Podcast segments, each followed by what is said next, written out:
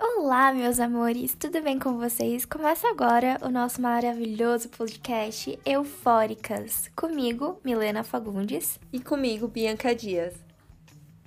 Então, hoje esse episódio é super legal porque a gente tem esse episódio bônus que é Troubles Don't Let Always. Exatamente, e Eufóricas nós dissemos que ia ter uma surpresa só não dissemos quando, né? Mas nesse dia 6, no domingo, aconteceu a CCXP, a Comic Con, um dos maiores eventos de cultura pop sobre a indústria de games, filmes, séries e HQs. E o painel da HBO trouxe ninguém mais, ninguém menos do que gente, aquelas pessoas que a gente ama. A Zendaya, o Labyrinth e o Sam Levinson pro painel. Zendaya e Sam sem comentários sobre as curiosidades que rolaram na primeira temporada, por exemplo, a cena que a, do Fez com a Rue implorando por comprar drogas. A Zendaya disse que a cena levou em torno de 6 a 8 horas para ser gravada e que foi muito intensa para fazer. E ela achou que tipo ela não ia dar conta. Amiga, eu fiquei chocada. Meu Deus, Amy Weiner. Exato. Ela faz, uh, ela, ela faz a, o nome dela, ela faz a atriz dela. Mas a Zendaya falou realmente que foi muito intenso e que, tipo, muito, o que muito que ajudou ela a fazer a cena foi é, o apoio e, tipo, o quanto o elenco e a equipe em si é uma grande família, assim, todo mundo se ajuda e ter essa consciência de que tem cenas que são muito pesadas e que precisa de um certo. De uma certa cautela para fazer. Além disso, a Zendaya falou que achou que o Sam, ele tava zoando quando ela pegou o script, assim, do episódio 8, e viu que tinha, tipo, um número musical pra Rue, sabe? Assim, que ela ia ter que cantar, que ia fazer uhum. toda aquela cena do episódio 8, ela ficou, tipo... Ai, que engraçado, você brinca muito. E ele ficou, tipo, não, não é brincadeira, é verdade. Ela achou bizarro isso. Imagina, tipo, ela, não, você tá zoando, né, com a minha eu cara. Não vou fazer, eu não vou fazer isso. Vai sim. Você vai. Aí volta a Zendaya de no ritmo. Exatamente.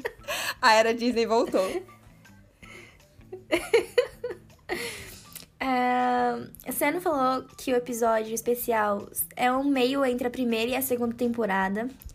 Que sentia falta da, da equipe e da Rue durante esse tempo de quarentena e tudo mais. Exato, ele falou que quis lançar esse episódio principalmente por conta disso, que tava sentindo falta de todo mundo.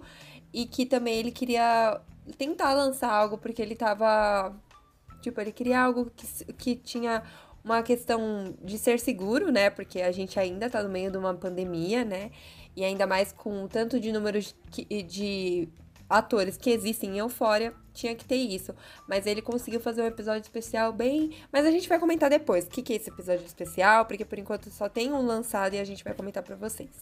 O Sam também destacou que queria se aprofundar principalmente nos sentimentos da Rue e mostrar um pouco mais sobre ela e sobre o Ali. Para quem não lembra, é, ou nunca viu a série, o Ali, ele é um, das, um dos integrantes do grupo de apoio para usuários de drogas e narcóticos anônimos, seria mais ou menos assim.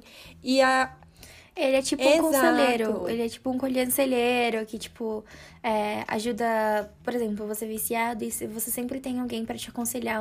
Alguém, um ex-viciado, que te ajuda porque ele já passou por isso, então ele vai te dar um apoio para você não voltar ou quando você tiver uma recaída, você ter alguém para conversar, para você não ficar sozinho. E alguém que entende isso, que já Sim. esteve do seu lado, que já esteve do e seu lado. E é exatamente lado. aí que o Ali e a Rue, eles se conectam lá na primeira temporada e agora a gente vai ver eles de novo no episódio especial.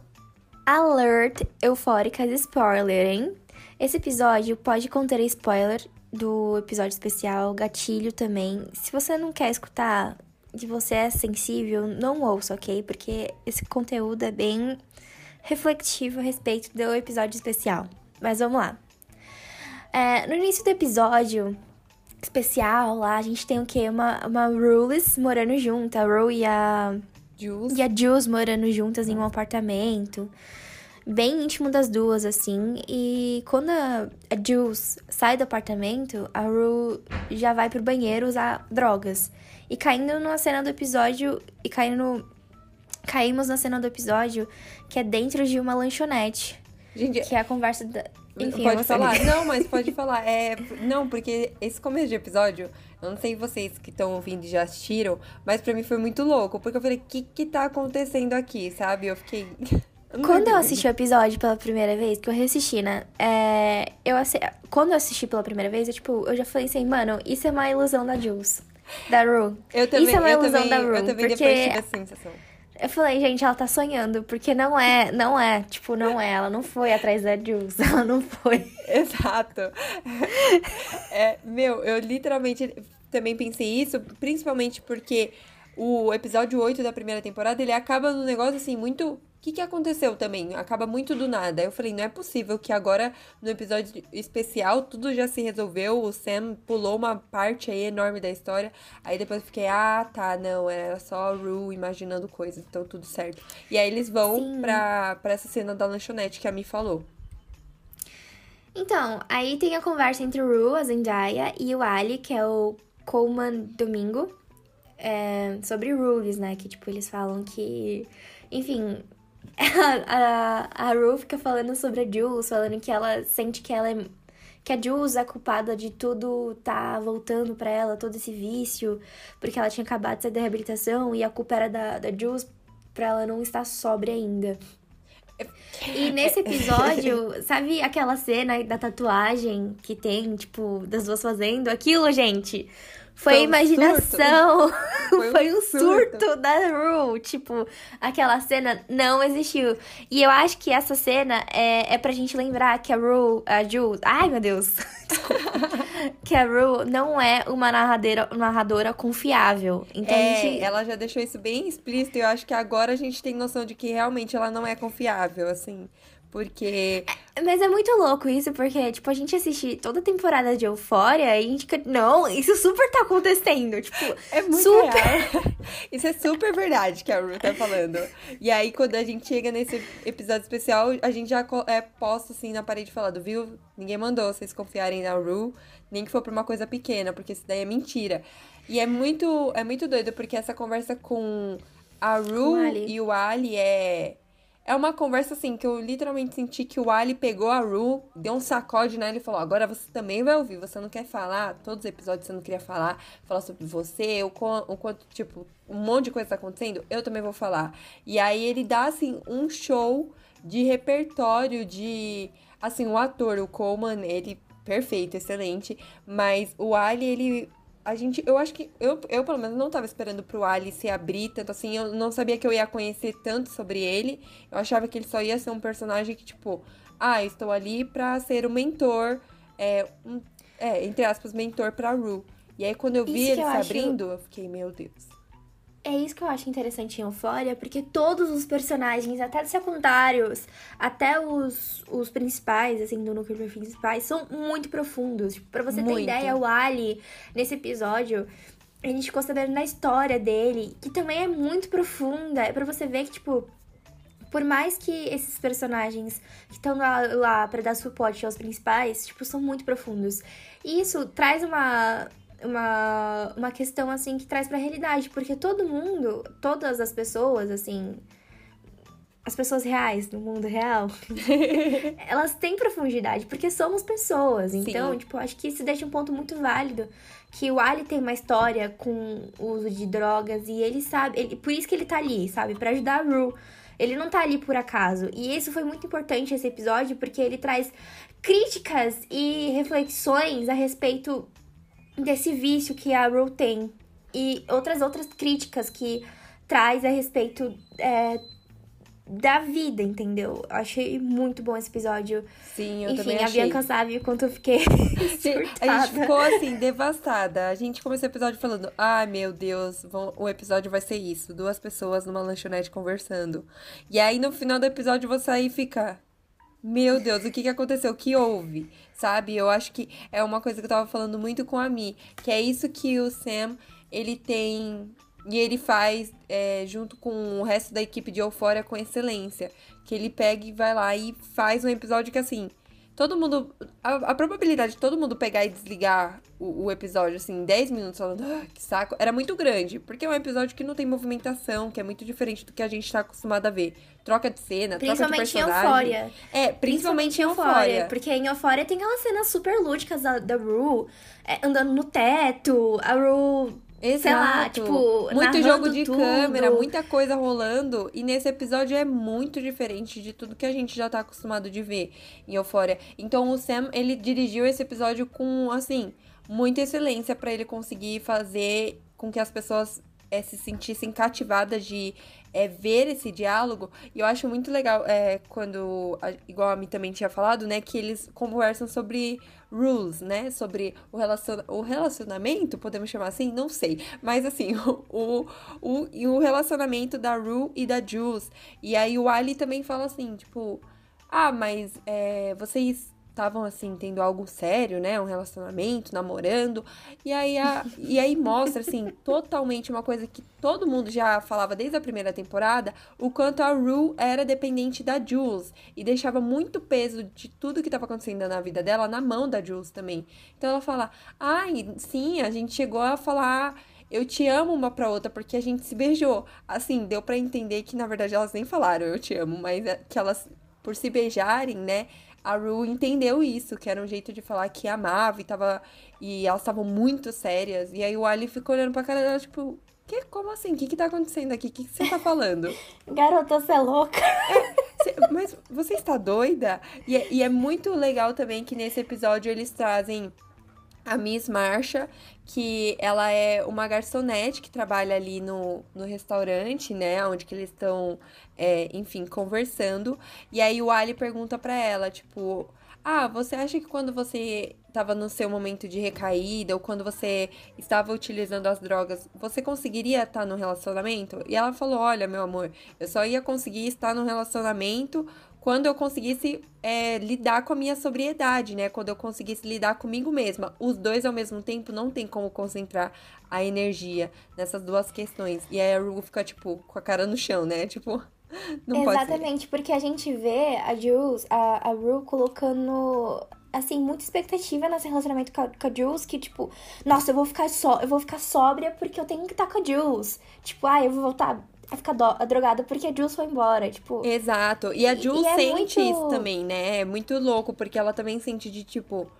Nossa, eu tenho que ficar com ela, porque senão ela vai ter uma recaída por minha causa. Mas só que a Jules também não, não, nunca deixou tão explícito assim, ah, eu quero muito uma coisa muito séria. A Jules tá muito curtindo. E a Rue quer algo sério, mas também, sabe assim, falta uma comunicação entre as duas, porque as duas não estão ali falando o que estão sentindo. Eu acho que as duas estão em momentos muito diferentes da vida. Tipo, por exemplo, a Jules, no episódio que teve lá na primeira temporada, que ela foi pra cidade, ela falando que ela tava se descobrindo, que ela uhum. achava que cada nível que ela chegava, ela sentia mais. É a respeito da, da própria transexualidade dela, enfim, que ela se sentia mais, assim, é, feminina e tal, e que ela tá numa fase de descobrimento, poxa, ela tá na adolescência, sabe? E, e é normal isso, sabe? Já a Jules, ela, a Rue, ela tá num, em um momento totalmente diferente, assim, a, a, a, a Rue tem, tipo, ela tem que lidar com as questões da, da, ai, da, do vício dela, Sim. questões das drogas. Então você vê, tipo, já é uma coisa diferente. Ela tem que. A, a Ru tem que começar a descobrir, a lidar com o vício dela para depois começar a se descobrir. Ela lidar com ela mesma. Foi isso que a Miss Marcia falou. E já a Jules, ela não. Ela tá se descobrindo, ela tá. Ela tá vivendo, sabe? Tipo, ela não tem essas questões para tratar, que nem a, a Ru tem, entendeu? Exatamente. E ainda e nesse episódio foi a primeira vez que eu acho que eu vi em alto e bom tom que a Rue falou: "Ai, eu culpo a Jules por, por tudo que tá acontecendo, sabe? Porque ela me deixou, ela a gente não tá mais no relacionamento, ela me traiu, e foi a primeira vez que ela falou, acho que abertamente disso, com uma outra pessoa, que é o Ali, né? Que ali ele vai ser um intermediador, ele vai ser tipo, várias figuras no, no mesmo personagem, né? Ele vai ser o amigo que vai tentar ouvir a Rue e compreender ela, vai ser o amigo que vai estar tá ali para aconselhar ela, vai ser o amigo que também vai sacudir ela e falar: "Meu, para com isso que tá feio", sabe assim? Vamos tentar de uma outra forma, porque isso que você tá falando não faz sentido nenhum. Então, assim, e, igual a Mi falou, eles tiveram umas conversas muito assim, tipo, tem uma hora que o Ali ele fala sobre revolução. E nossa, ele a fala dele é super rápida assim, mas super direta e super no ponto, que ele fala: "Nossa, as pessoas estão tão interessadas em fazer uma revolução que é ultimamente está sendo uma coisa tão é, do dia a dia, que elas, elas, são tão rápidas que as pessoas nem têm tempo de implementar as mudanças que elas propõem nessas revoluções. E ele Sim. E aí ele quando ele fala disso com a Ru, ele tá falando sobre a sobriedade dela, né, também. É, porque a Ru, enfim, ela, você quer falar um pouco disso, Mi? Que ela fala que ela não quer passar muito tempo aqui é, no mundo, né? Então a gente entende uhum. ali é, implicitamente que é, é implícito o nome? Acho que sim, né? Ou... É implícito. É implícito, implícito. isso. então, a, a Ru entende ali implicitamente que é, nós entendemos, na verdade, que ela realmente não, não está afim. Não, não é que não está afim, mas ela não quer né, continuar vivendo, enfim, nesse meio que ela tá de recaídas, de uso de drogas, de sobriedade, esse, essa montanha russa. Tem um momento muito importante dessa conversa que, que o Ali pergunta pra Ju assim: Você não quer ficar sóbria? E a, Ju, e a Ru fala, tipo, não, eu não quero ficar sóbria. Aí nesse momento que ela fala, eu não quero passar muito tempo nesse mundo, tipo. Exato. E você percebe que. Que, tipo, o que seria essa premissa aí que a Rue tá falando pra gente? Porque ela tá dando, tipo, sinais, assim, de como seria que o, o, final da série, sabe? Sim. E aí, Já a... que ela é a narradora. Exato, exato. E aí tem, nesse momento que a Mi falou, a Rue também fala assim pro Ali na... Porque ele fala, Ru, você tem que entender que a sua sobriedade é a sua maior arma. Você tem que entender, você tem que se apoiar em algo, você tem que acreditar em algo. E a sua, você vê a sua sobriedade como uma fraqueza, sendo que na verdade ela é sua arma. E a Ru joga assim, bem na lata para ele. Você pode dizer que minha sobriedade é minha maior arma, mas as drogas são o único motivo de eu não ter me matado ainda. Então, assim, gente, é muito complicado tudo que tá passando, sabe? Eu acho que na primeira temporada a gente já tem uma dimensão, mais ou menos, da montanha russa que a Rue tá passando, mas eu acho que nesse episódio, por ser um episódio muito mais intimista, a gente vê que, sabe, é, a questão é muito mais lá embaixo, envolve muito mais coisas também. Sim, sim, com certeza. E não só com a Rue, mas também com, com o próprio Ari, né? Tipo, Nossa, a gente, a gente vê, tipo, a história dele, que é bem mais. É também bem profunda que a gente achava que não era tão profunda quanto a gente pensava, sabe? E ele traz, tipo, a história dele, assim, também pra gente. A gente fica, gente do céu, tipo. O que, que tá Caraca. acontecendo, né? Exato. É, é, e é o que você falou, Mi, no começo do episódio, que eu fora traz isso, é o aprofundamento em todos, literalmente todos os personagens. Até a Miss Marcha, que foi o quê? Talvez quatro minutos de cena que ela apareceu um pouquinho mais. Ela também já teve uma coisa profunda para dizer, sabe? para acrescentar no episódio. Então, é, para quem não, não, não sabe, né, o Ali, ele cresceu numa família onde que o pai dele é, batia na mãe dele. É, pelo que deu a entender, assim, muitas vezes e todos uhum. os dias praticamente. E ele, ele tem irmãos, né? E os irmãos dele também assistiam aquelas cenas. E ele falou pra Ru, tipo, meu, chegou no momento que eu ia dormir planejando como eu iria matar o meu pai, para minha mãe não ter que passar por aquilo. E eu, me, e eu prometi a mim mesmo que eu nunca iria fazer aquilo, porque eu olhava pro meu pai e via um monstro.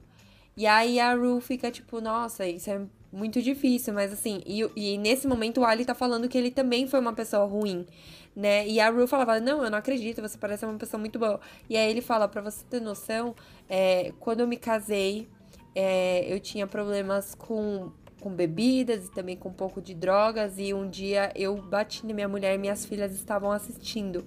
Então, pra você ter noção de que um dia eu tava planejando como matar meu pai que fez isso, e no outro é, tipo, ele era ele o pai dele, né? Ele tava reproduzindo.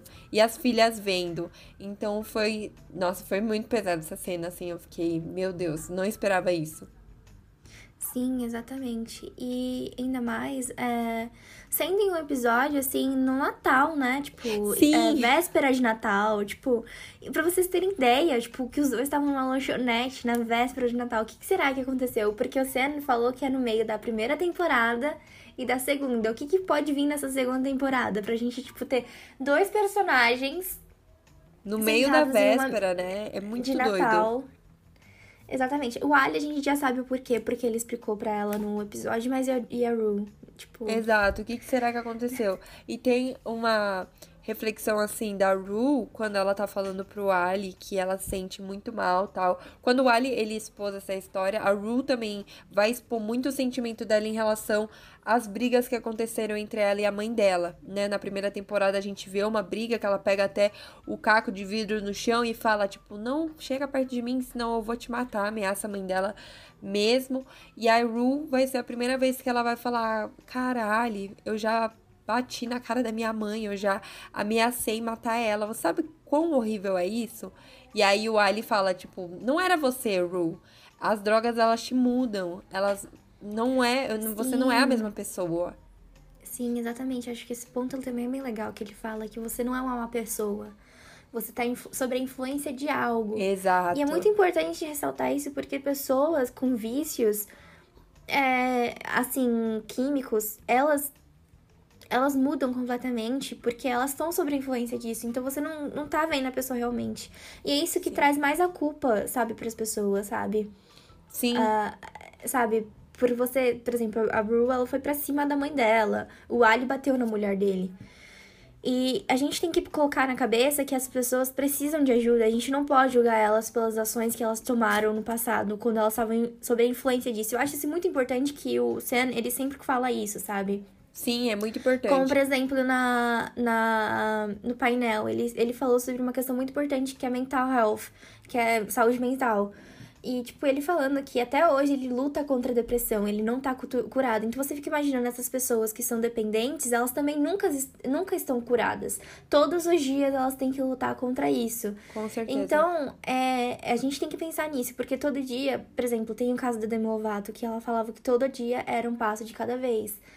E, e o ano passado ela sofreu uma overdose, esse ano ela tá, ela tá recuperada, mas como a gente sabe, tipo, é uma coisa que vai e volta. O Ali mesmo deu, deu também, falando que a última vez que ele teve recaída foi, tipo, como, é, foi...